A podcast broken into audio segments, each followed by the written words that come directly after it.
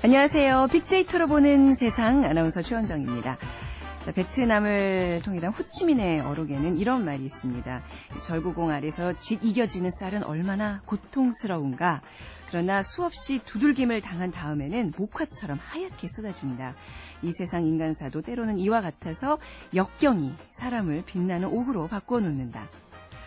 수없이 두들김을 당한 쌀이 눈부시게 하얘지는 것처럼 힘든 일을 버텨내고 나면 반드시 좋은 일이 오기 마련이죠. 자, 어제 박근혜 대통령은 신년 기자회견에서 인적 쇄신과 남북 구상에 대한 얘기를 좀 강조를 했습니다. 자, 이번 설을 전후해서 이산가족 상봉이 이루어질 수 있도록 북한이 열린 마음으로 응해줄 것을 기대한다고 밝혔는데요. 자, 남북관계와 경제 개혁에 있어서도 새로운 국면을 맞이하기를 기대해보겠습니다. 자, 잠시 후 핫클릭 이슈 설왕설래 시간에는 빅데이터로 분석한 여러분들의 의견 함께 알아보도록 하고요. 또 오늘 빅데이터로 보는 세상에서는 소셜 분석을 통한 소상공인 투자 전략, 적정 투자, 성공 창업과 또 빅데이터를 활용한 다양한 어플리케이션을 소개하는 앱 속으로 들어온 빅데이터가 마련됩니다. 그리고 여러분의 문자 참여 기다리고 있습니다. 빅데이터와 관련해서 궁금하신 점, 또 빅데이터로 분석해보고 싶은 내용, 청취 소감 저희 문자 보내주시면 되는데요. 휴대전화 문자 메시지는 지역번호 없이 샵9730, 짧은 글은 50원, 긴 글은 100원의 정보 이용료가 부과됩니다.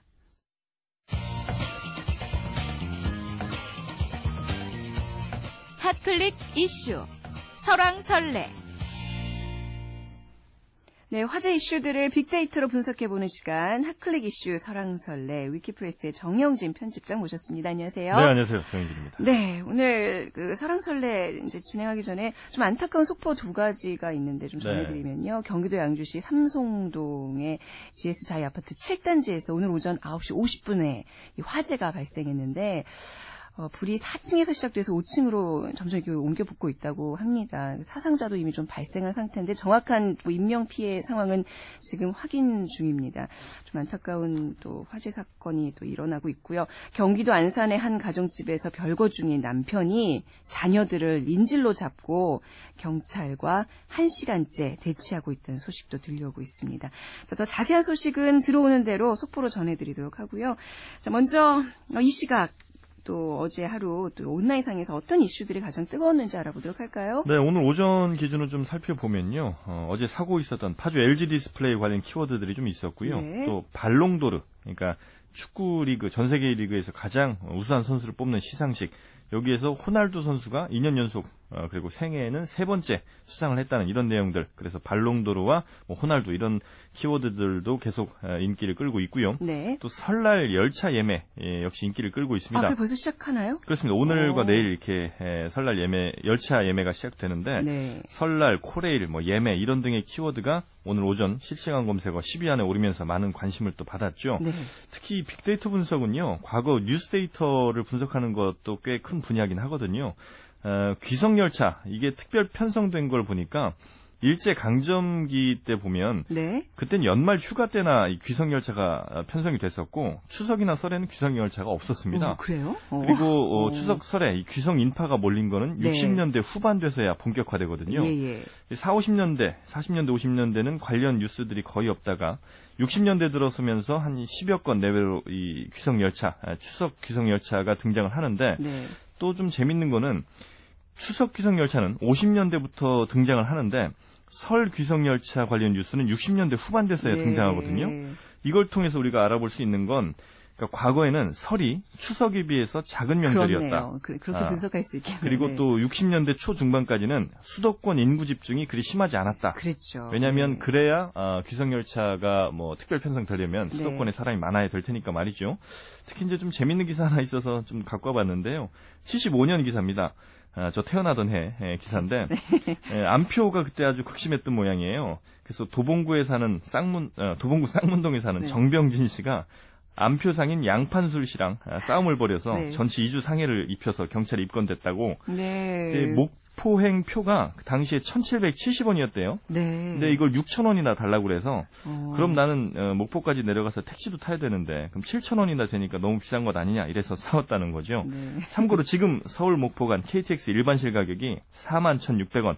그러니까 그때 당시에 비해서 75년에 비해서 24배나 된다는 겁니다. 또 당시 1,770원이면 그 체감 물가가 굉장히 높았을 거예요. 네. 그렇겠죠. 네. 자, 그리고 어제 박근혜 대통령의 이제 신년 기자회견이 있었습니다. 네. 저희 빅데이터로 보는 세상이 그래서 이제 불방이 됐었는데, 그랬군요. 예, 이와 관련해서 빅데이터 분석은 어떻게 나오고 있나요? 네, 일단 그 기자회견문 자체, 뭐 이건 이제 빅데이터로 하긴 조금 양 자체는 좀 적습니다만, 그 대통령 혹은 뭐 정치인들의 연설문 모아서 데이터화하는 작업들은 아주 활발하게 이루어지고 있거든요.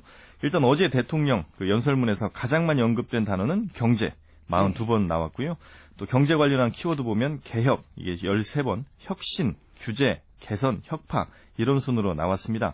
아마도 기존의 불필요한 규제, 걸림돌을 좀 깨겠다 이런 의지가 좀 강한 걸로 보이고요. 네. 또 FTA라든지 수출 같은 것도 7번, 8번 각각 등장을 하면서 경제 용토의 어떤 확장성 이런 걸 강조하기도 했습니다. 그 다음으로 문화란 단어도 13번이나 등장을 했고요. 그리고 이제 경제가 아까 42번 나왔다고 말씀드렸는데 그 다음으로 가장 많이 나온 단어가 또 국민이었습니다. 국민. 예, 39번 나왔고요. 비슷한 맥락에서 뭐 나라, 사회, 국가 이런 것들도 한 10번 안쪽으로 이렇게 언급이 됐고 네. 남북관계 역시 어제 큰 테마였는데 통일이 10번, 광복이 6번, 뭐 평화 6번, 북한, 남북협력 이렇게 그 남북관계 주요 단어들이 40회 이상 이렇게 등장하기도 했습니다. 네, 그 연설에 등장하는 어떤 그 단어들은 네. 통치 철학 어디에 역점을 두고 있는지를 보여준다고 볼 수 있는 거잖아요. 그렇습니다. 네, 네. 그래서 이제 지난해 신년 기자회견이랑 좀 비교를 해봤거든요. 네. 당시에도 경제가 가장 많이 나왔습니다. 46번. 네. 그리고 2위가 또 국민이었고요. 3위가 문화, 4위가 정부, 뭐 그 다음으로 국회, 우리. 법안, 창조, 행복, 기업, 지원, 투자, 확대, 일자리 이런 순으로 나왔거든요. 네, 뭐 기본 기조에는 변함이 없다는 얘기네요. 사실은 뭐 차이가 거의 없는데 네. 다만 이제 조금 다른 것은 네. 지난해에는 지원 그리고 행복 이런 단어가 있었거든요. 아마도 복지에 조금 더 작년에 신경을 썼던 게 아닌가 이런 네. 추측이 가능하겠고요. 네. 다만 이제 외국 대통령과 한번 또 비교를 해보면 좀 재밌을 것 같네요. 네, 그 2013년 오바마 미국 대통령이 재선 성공하고 취임 연설할 때요. 1위가 forward, 앞으로. 이런 단어였고요. 2위가 아메리카, 3위는 롬니, 네. 그 상대 후보였고요. 4위가 캠페인, 그 다음에 뭐 country, move, thank, 뭐 감사하다, 또 voice. 탱크가 아니라 thank. 예. 다음으로 뭐 아메리칸 패밀리 이런 거에 꼽혔거든요. 그러니까 뭐 미래를 중요시했다는 점, 네. 뭐 상대 후보에 대한 배려, 여론 듣겠다, 뭐 가족의 중요성 이런 게 강조된 것 같고요. 영어 단어들이 대체로 쉬워서 뭐 딱히 번역 안 해드려도 될 것 같은데 네. 그런가 하면 뭐 지난해 신년 연설도 보면 이 오바마 대통령입니다. People, American, Citizen, Nation, 뭐 Require, 아메리카, Country, Freedom 뭐 이런 것들이 나왔습니다.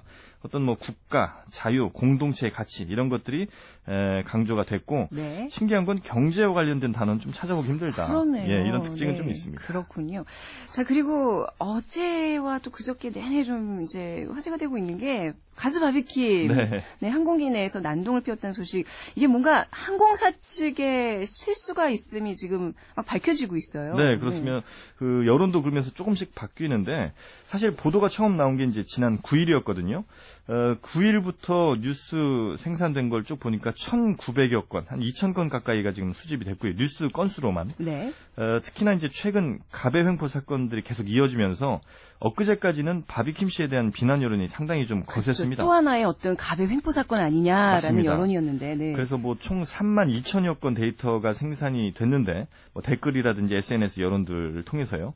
이거 뭐 긍정적인지 부정적인지 감성 분석 굳이 실시할 필요도 없이 거의 절대적으로 바비킴 씨에 대한 부정적 여론이 거셌거든요. 네. 뭐 제2의 조연하다, 뭐 그렇게 안 봤는데 실망이다. 네. 유명인이라면 더 조심했어야 된다. 이런 등등의 의견이 공감을 참 많이 받았는데 근데 이제 대한항공 최초 보고서 같은 것들이 엊그제부터 막 뉴스가 나왔습니다. 거기에 보면 성희롱이 아니라 언어희롱이라고 나와 있고 네. 희롱 수위도 심각하지 않았고 제일 중요한 게 이겁니다. 비즈니스석을 예약을 했는데 네. 항공사 측의 명백한 실수로 부당하게 이코노미석에서 그 긴 시간을 앉아 갔다는 점. 네. 그리고 뭐 해당 승무원에 대한 우리 경찰의 조사 역시 그 승무원의 피로 누적 등을 이유로 조금 이해되지 않는 부분인데 이게 즉각 이루어지지 않았다는 점 등이 보도되면서 네. 여론이 아주 급격하게 변하기 시작한 거죠. 바비킴 씨 입장에서는 비싼 돈을 들여 비즈니스석을 예약했는데 네. 항공사 측의 실수로 이코노미석에 계속 앉아간 거잖아요. 그러니까 그렇습니다. 이제 뭔가 계속 불만을 얘기를 할 수밖에 없었고, 네.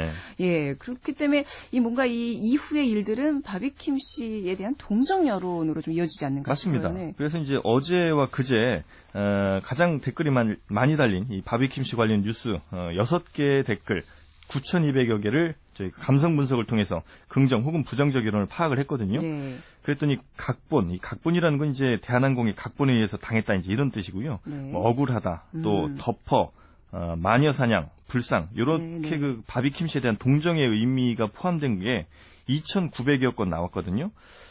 반대로 그래도 뭐 역시 잘못은 용서가 안 된다 이런 뜻이겠죠. 이렇게 그 바비킴 씨가 잘못했다고 판단한 댓글이 2,100여 개였습니다.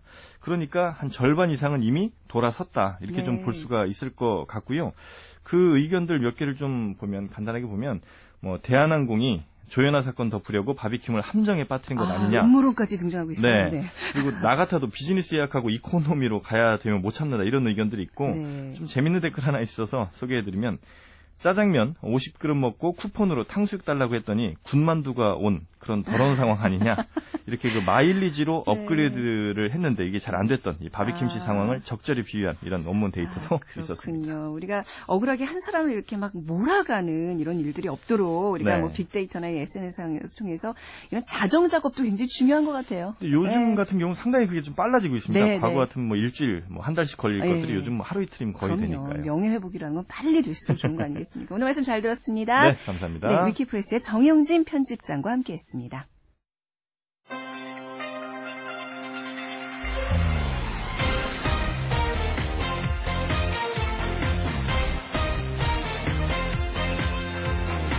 절대 손해보지 않는 소상공인들의 투자 전략. 적정 투자, 성공 창업.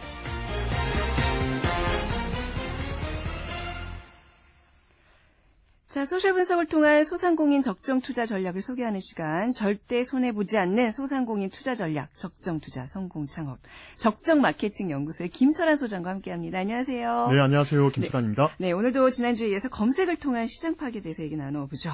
예. 그 지난 시간에는 검색 관련 빅데이터로 시장의 상태를 확인하는 방법에 대해서 알아봤었죠. 네. 네, 잠깐 복습을 좀 할까 하는데요. 네. 그 사람들이 특정 키워드를 검색하는 횟수는 그 키워드에 대한 사람들의 관심과 수의 크기를 반영한다라고 말씀을 드렸습니다. 예, 그래서 제품이 속한 카테고리 키워드, 예를 들어 요즘이 좀 스키 시즌이죠. 아무래도요. 예. 그래서 그 스키 시즌권이라는 키워드에 대한 사람들의 검색 횟수가 매년 어떻게 달라졌는지를 살펴본다면 네. 스키 시즌권 시장이 매년 성장하고 있는지, 쇠퇴하고 있는지 또는 정체하고 있는지를 알 수 있겠죠. 네. 그러면 오늘은 그 검색 관련 빅데이터로 특정 제품의 성수기, 비수기를 알아내고 그 제품이 시장 내에서 어느 정도의 시장 점유율을 가지고 있는지 좀 추정하는 방법도 좀 알아볼 거고요. 네. 나아가 그 새로운 사업 아이템을 발견하는 방법까지도 좀 알아보도록 하겠습니다. 네, 그 성수기, 비성수기를 안다는 거는 굉장히 어떤 트렌드에 민감하기 때문에 네. 이게 쉽지 않을 것 같아요. 이게 빅데이터로 가능하다는 얘기인가요? 네, 가능합니다. 네. 예. 그 회사의 마케팅 자금이 넉넉하지 않다면 네. 기왕이면 성수기에 그 영향을 집중하는 게 효과적이겠죠. 네. 수요가 많은 시즌에 광고를 해야지만이 아무래도 그 똑같은 돈을 쓰더라도 더 큰 성과를 낼 수 있기 때문인데요. 그런데 그 우리가 그 마케팅을 해야 되는 그 제품이 팔아본 경험이 없는 제품이다. 그렇죠. 라고 하면 언제가 성수기인지 비수기인지 알 수가 없겠죠. 예를 들어 네. 그 최원정 아나운서님께서 네. 그 다이어트 제품과 관련된 아이템으로 창업을 한다고 가정을 해보겠습니다. 네, 그렇다면 아나운서님께서는 네. 1년 중 언제를 마케팅 집중 기간으로 정의할까요? 질문하면 깜짝깜짝 놀랐는데 뭐 이 정도는 대답할 수 있습니다. 뭐 예. 제 개인적인 얘기니까 글쎄요. 그래도 뭐 여름에 뭔가 얇은 옷을 입는다고 좀 가정하면 연초에 다이어트를 시작하는 게 가장 효과적이지 않을까요? 지금이 가장 뭐 성수기라고 보면 안 될까요? 여름과 네. 연초 중에 연초를 선택하셨네요. 네네. 미리 해야 되니까 다이어트라는 거. 사실 저도 좀 그렇게 생각을 했습니다. 하지만 이건 어디까지나 추측이겠죠. 네. 그래서 검색 관련 빅데이터로 한번 확인을 해봤습니다. 네. 그랬더니 그 다이어트라는 키워드를 검색하는 횟수가 그 1년 중에 1월에 반짝 튀어오르긴 했지만 네. 그래도 가장 검색량이 많았던 시기는 6, 7, 8월이었습니다. 다 뒤늦게서야 시작을 하시는군요. 네. 네, 아마도 뭐 그때가 그 뭐 운동하기도 뭐 좋은 날씨고 하죠, 네. 아까 말씀하셨던 것처럼 네. 옷도 좀 얇아지는 네. 만큼 미리미리 이때 이미 늦는데 네. 경험상 네. 네. 이처럼 이제 그 검색 관련 빅데이터가 네. 이제 성수기나 비수기에 대한 정보도 알려주는데요. 그러니까 앞서 제가 그 검색량은 수요의 크기를 반영한다고 말씀드렸었죠. 네. 네. 따라서 성수기가 궁금하다면 1년 중 검색량이 가장 많은 시기가 언제인지를 찾으면 되겠죠. 네. 검색 관련 검색 포털 사이트들의 검색량 조회 도구들인 그 검색량의 월별 변화 추이를 그래프로 보여주고 있는데요. 그래프가 가장 높이 위치한 지점이 성수기, 네. 반대로 가장 낮게 위치한 지점이 비수기라고 보시면 될 겁니다. 네. 혹시 지난 시간에 청취하지 못한 분들을 위해 키워드 검색량을 알려주는 도구들을 한 번 더 소개를 할까 하는데요. 도구들에는 네이버 키워드 도구, 네이버 트렌드, 구글 트렌드가 있고요. 포털 사이트 검색창에다가 이 도구 이름들을 입력하면 찾으실 수 있습니다. 네. 물론 다 무료고요. 네, 무료라는 게 중요합니다. 그리고 검색 관련 빅데이터로 시장 점유율도 알 수 있다고 그러는데 이건 어떻게 할 수 있는 건가요? 네, 가능합니다. 네, 네. 네. 그렇다고 매출액이나 판매량 같은 기준으로 시장 점유율을 따져볼 수는 없고요. 네. 사람들의 관심이라는 기준으로는 확인해 볼 수는 있습니다. 방법은 아주 간단합니다. 우리 회사와 경쟁사 이름을 사람들이 얼마나 많이 검색하는지를 또는 우리 회사 브랜드나 경쟁사 브랜드를 사람들이 얼마나 많이 검색하는지를 확인해 보면 됩니다. 네. 그런 다음 그 둘을 비교해 보면 시장 내에서 우리 회사나 우리 브랜드가 경쟁사 대비 얼마만큼의 시장 점유율을 가지고 있는지를 유추해낼 수 있겠죠. 제가 궁금해서 네. 방송 3사에 대한 검색량을 비교해봤습니다. 궁금한 게 많으시군요. 결과는 어떻게 나왔던가요? 다행히도 네. 네, 다행히도 KBS가 네. 현재 1등이었고요. 네. S사가 2등, M사가 3등이었습니다. 이제 구체적인 채널에 따라 좀 다르긴 하겠지만 전체적인 그 이미지 같은 걸 말씀하시는 거죠? 신뢰도 이미지. 네, 사람들이 이제 관심이라는 네, 네, 네. 기준으로 봤을 때요. 몇 달 후에는 네. 제가 빅데이터로 보는 세상 이 프로그램에 대한 검색량. 아이고, 네네. 네, 그리고 네. 이제 동시간대 다른 라디오 프로그램도 있죠. 그 프로그램들에 대한 이제 검색량도 좀 비교를 해볼 생각인데요. 네. 그러면 이제 청취자들의 관심이라는 기준으로 점유율을 비교를 해볼 수가 있겠죠. 네네. 네, 결과는 제가 아나운서님께만 살짝 알려드리겠습니다. 아니 좋은 결과면 뭐 저희가 공표를 하죠. 뭐 쉬쉬할 게 뭐가 있겠습니까? 네, 빅데이터로 보는 세상입니다. 일라디오 11시 10분부터 방송되고 있습니다. 네. 네. 자 시장의 상태, 뭐 성수기, 비수기, 시장 점유율 이런 것들이 이제 우리가 빅데이터를 통해 알 수 있다는 얘기 나누고 있는데 또 어떤 것들 알 수 있을까요? 앞서 말씀드린 네이버 키워드 도구나 구글 트렌드를 활용하면 특정 단어뿐만 아니라 그것과 관련해서 사람들이 많이 검색하는 그런 단어들에 대한 검색량까지도 함께 확인해 볼 수가 있는데요. 네. 한 번은 제가 아는 족발집 사장님과 네. 족발이라는 키워드로 한번 검색을 해봤습니다. 네, 그랬더니 그 관련 단어들 중에 매운 족발을 검색하는 사람 숫자가 적지가 않더라고요. 그 족발 검색량의 약 8분의 1 수준으로 좀 나타났는데요. 혹시나 해서 그 매운 족발을 검색하는 사람들이 네. 순간적인 건지 아니면 네. 오랜 기간에 걸쳐서 많은지를 한번 확인해 봤더니 매년 꾸준하게 늘고 있는 걸로 나왔습니다. 네. 예. 족발 고객층이 주로 좀 젊잖아요. 네. 예, 그래서 그 족발집 사장님께 인근에 그 장사하시는 다른 족발집들 중에 매운 족발을 취급하는 데가 얼마나 되는지 한번 조사해 보라고 말씀을 좀 드렸습니다. 네네. 예, 그랬더니 그 별로 안 된다라고 말씀을 하시더라고요.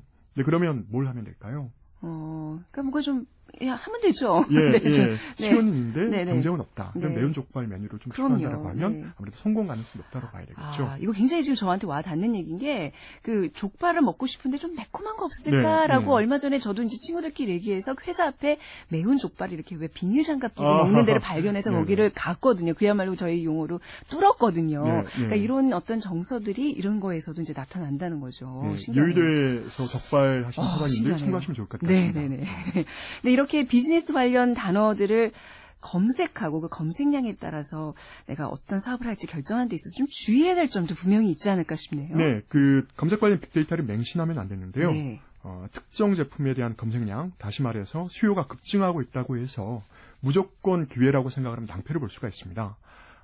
그 제품으로 사업을 하는 경쟁자가 얼마나 됐는지도 확인을 해야 되는데요. 네. 수요보다 공급이 많으면 안 되기 때문이죠.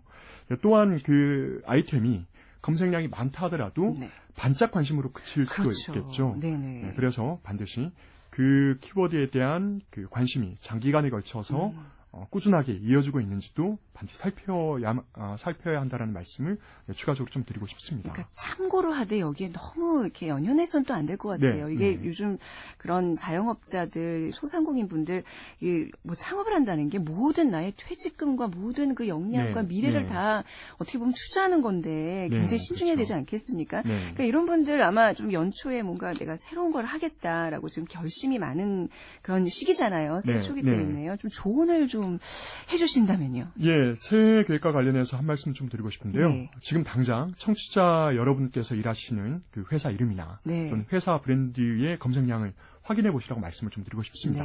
그걸 토대로 해서 연말까지 우리 회사 검색량을 몇 퍼센트 이상 증가시키겠다. 그런 목표를 세우라는 말씀도 좀 드리고 싶고요.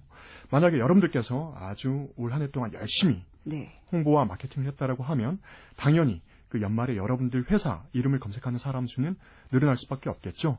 그 결과는 연말에 직접 확인해 보시면 될 거고요. 제가 바라기는 청취자 여러분께서 일하시는 회사를 검색하는 그 사람들이 올 한 해 크게 늘어나면 좋겠고요. 빅데이터로 보는 세상도 지금보다 연말에 검색하시는 분들이 몇백 배 더 많아지길 소망하겠습니다. 네, 따뜻한 덕담 감사합니다. 마치 오늘 마지막인 것처럼 인사 하시는데 그건 아니죠? 아닙니다. 다음 주도 또 기대하도록 하겠습니다. 오늘 말씀 감사합니다. 네, 감사합니다. 네, 소셜 분석을 통한 소상공인들의 적정 투자 전략을 소개하는 시간이었습니다. 적정 마케팅 연구소 김철환 소장과 함께했습니다.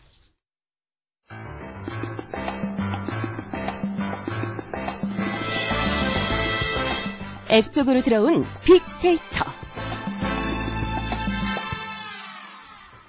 자, 빅데이터를 활용한 다양한 애플리케이션을 소개하는 시간입니다. 자, IT 컨설트 황지혜 씨와 함께하죠. 안녕하세요. 예, 안녕하세요. 네, 지난주에 소개해 주셨던 게 이제 그 구글 나우였죠. 네, 예, 벌써 머릿속에서 지워졌어요. 그런 거 알아보셨어요? 네, 아직 안 해봤습니다. 근데 이제 아직 우리나라에서는 어떤 지도 공개 자체가 유출이 불법이기 때문에 활성화되지 못한다는 얘기도 새롭게 알게 됐었는데, 자, 오늘은 어떤 빅데이터 애플리케이션 소개해 주실 건가요? 예, 영화 많이들 즐겨보실 텐데요. 오늘은 영화를 보기도 전에 그 영화가 어떤 영화인지를 알려주는 애플리케이션을 소개해드리려고 합니다. 네, 바로 버즈니 영화라는 앱인데요. 버즈니 영화요? 네네네. 우리가 포털에서 영화를 검색하다 보면 뭐 알바들이 써놓은 리뷰나 평점이 많아서 사실 믿기가 어렵잖아요. 그거 보고 영화 봤다가 낚였구나 했던 때도 많으실 텐데 극장 가서 영화를 보는 건 그래도 시간과 비용이 많이 투입되는 일인데 좀 그럴 경우에 속상하잖아요. 그래서 제가 오늘 소개해드리는 앱을 잘 활용하시면 영화를 보러 가서 실망하고 돌아오는 일이 절대 없으실 겁니다. 네, 사실 영화 뭐 이런 것들은 굉장히 주관적인 거기 때문에 누구의 의견을 듣고 간다는 것 자체가 굉장히 위험 부담을 안고 가는 거잖아요. 근데 지금 그런 거를 좀 줄여준다는 얘기인데 이 앱에서는 어떤 내용을 구체적으로 얻을 수 있는 건가요? 예, 말씀하신 것처럼 영화를 잘못 고르는 실수를 피할 수 있도록 여러 가지 다양한 정보를 줍니다. 먼저 이 앱을 사용하는 사람들이 리뷰랑 평점을 남기는데요. 이걸 보고 전체적인 영화에 대한 평가를 할 수 있겠고요. 다음은 버즈니 의견 구름이라는 서비스가 있는데 이게 버즈니 영화의 차별화된 점입니다. 블로그나 게시판에 올라온 글이라든지 페이스북, 트위터 같은 SNS에 올라온 영화에 대한 의견과 감정들을 빅데이터 기술로 검색하고 분석해서 수치와 키워드로 정리해서 알려줍니다. 이런 의견들을 긍정적인 의견과 부정적인 의견으로 나눠서 보여주는데요. 사실 같은 영화를 봐도 보는 사람마다 평가가 참 많이 다르잖아요. 그래서 양측의 의견을 모두 보고 판단할 수 있어서 잘못 선택할 위험이 크게 줄어든다고 할 수 있겠습니다. 그렇군요. 그러니까 뭔가 요즘에는 마케팅 차원에서 굉장히 소위 아르바이트생들에 있어서 좋은 의견만 쫙 깔아놓으면 거기에 좀 현혹되는 경우들이 있는데 그걸 조금 줄여줄 수 있는 앱이라고 보면 될까요? 맞습니다. 자, 구체적으로 우리가 영화를 하나 들어서 우리가 한번 좀 예를 들어서 설명을 좀 들어보도록 할게요. 요즘 영화 국제 시장이 제일 인기를 끌고 있던데요. 혹시 보셨어요? 못 봤어요. 못 보셨구나. 저도 아직 못 봤거든요. 그래서 버즈니 영화 이 앱을 통해서 국제 시장을 한번 알아보면요. 일단 감독, 출연자, 줄거리 같은 일반적인 영화 정보가 나오고요. 네. 또 종합 평점은 10점 만점에 9.1점으로 상당히 높은 편입니다. 네. 네네. 아까 빅데이터로 분석됐다고 설명드렸던 의견 구름을 한번 보시면 네. 여기 긍정 의견에는 감동적인 영화, 풍성한 스토리, 멋진 배우 등의 의견이 많았다고 올라와 있고요. 네. 부정 의견에는 의미 없는 과한 설정, 짧은 소재 등이 있네요. 네. 저는 영화를 안 봤지만 여기 나와 있는 걸 보니까 좀 어떤 영화인지 감이 오는 것 같은데 어떠세요? 네. 그러니까 이게 되게 애매한 게 뭐 연령대마다 다르고 또 약간 어떤 그 어떤 요즘에는 뭐 보수 진영이냐 진보 진영에 그렇죠. 따라서 또 네, 의견이 다르고 이 영화는 좀 이슈가 많은 영화라서 예, 그래서 좀 네. 이렇게 어떤 평하기가 또 특히나 보질 않았기 때문에 네, 말하기가 네. 이제 곤란하네요. 네. 네. 저는 딱 느껴지는 게 좀 특정 시대의 험난한 삶을 네. 그린 영화인데. 저 같은 경우는 좀 건조한 영화를 좋아하는 편이라서 예. 저한테는 좀 부담스러울 수도 있겠다 그런 생각이 드네요. 네, 너무 좀 감동을 자아내는 지나치게 뭐 이런 류의 영화일 네. 수도 있겠다. 네. 보고 얘기하죠 우리. 네. 이제 뭐 영화를 보기 전에 이제 버즈니 영화 가이드 좀 뭐 아마 좀 유용하게 쓰지 않을까 싶은데 이 앱의 다른 기능으로는 또 뭐가 있어요? 또 사용자가 선호할 만한 영화를 추천해주는 서비스도 하고요. 그러니까 해당 영화를 좋아하는 사람들이 네. 이걸 좋아하면 이 영화도 좋겠다. 그런 걸 추천해서 보여주고요. 또 내가 좋아하는 영화를 딱 알맞게 추천을 받으려면 스스로 내가 그 영화에 평점을 매기고 댓글을 달고 그런 식으로 네. 내 데이터를 많이 쌓아야 돼요. 아, 그래요? 네. 네. 그러면 이제 그걸 빅데이터로 분석해서 너한테는 어떤 영화가 맞겠다. 그런 식으로 추천을 해서 보여줍니다. 아까 단순히 그냥 눈팅이라 그랬잖아요. 그래서 네네. 눈으로만 보고 가는 게 아니라 네네. 내 의견을 남겨서 이게 뭔가 상호작용이 일어날 수 있도록 네네. 하는 게 중요한 거군요. 그래야 앱이 내가 누군지를 알고 그렇죠. 뭘 좋아하는지 알고. 아, 네네.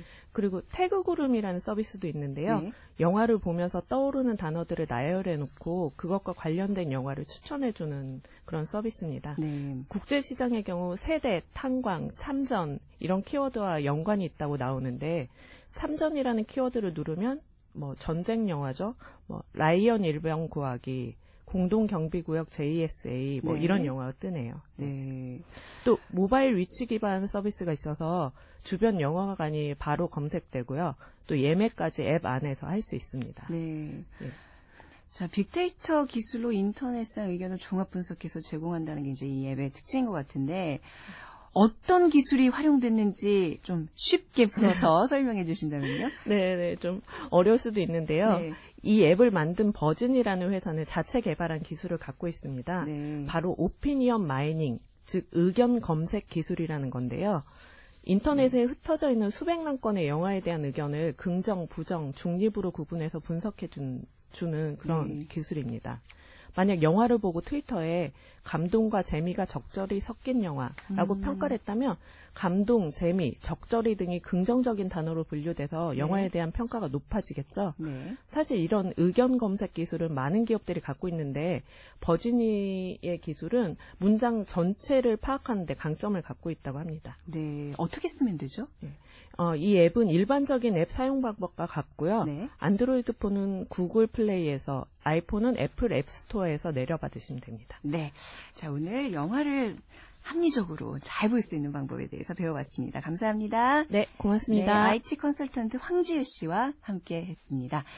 자, 저희 방송 여러분들의 참여로 이루어질 수 있습니다. 방송 들으시면서 같이 이렇게 상호작용하시면 더욱더 즐거움이 커지실 것 같은데 저희 앞서서 75년도에 이제 기차 안표 얘기했었잖아요. 근데 어떤 분께서 1975년 저는 잠실에서 토목공사 관련 콘크리트 공을 했을 때 일인데요. 일당 1,250원 그것도 보름 후에 현금으로 받을 수 있는 전표로 받았었습니다. 하시면서 옛날 얘기 또 이렇게 회상해 주셨습니다. 뒷번호 6326 쓰시는 분이시죠. 자, 여러분들 이렇게 콩이나 또 문자를 통해서 함께해 주시면 대단히 감사하겠습니다. 자, 내일은 빅데이터를 통한 문화 현상과 대중문화 분석, 빅데이터 대중문화를 읽다와 또 수요일 빅퀴즈가 준비되어 있습니다. 많은 참여 부탁드리겠습니다. 자, 빅데이터로 보는 세상 내일 오전 11시 10분에 다시 찾아뵙도록 하겠습니다. 지금까지 아나운서 최원정이었습니다. 고맙습니다.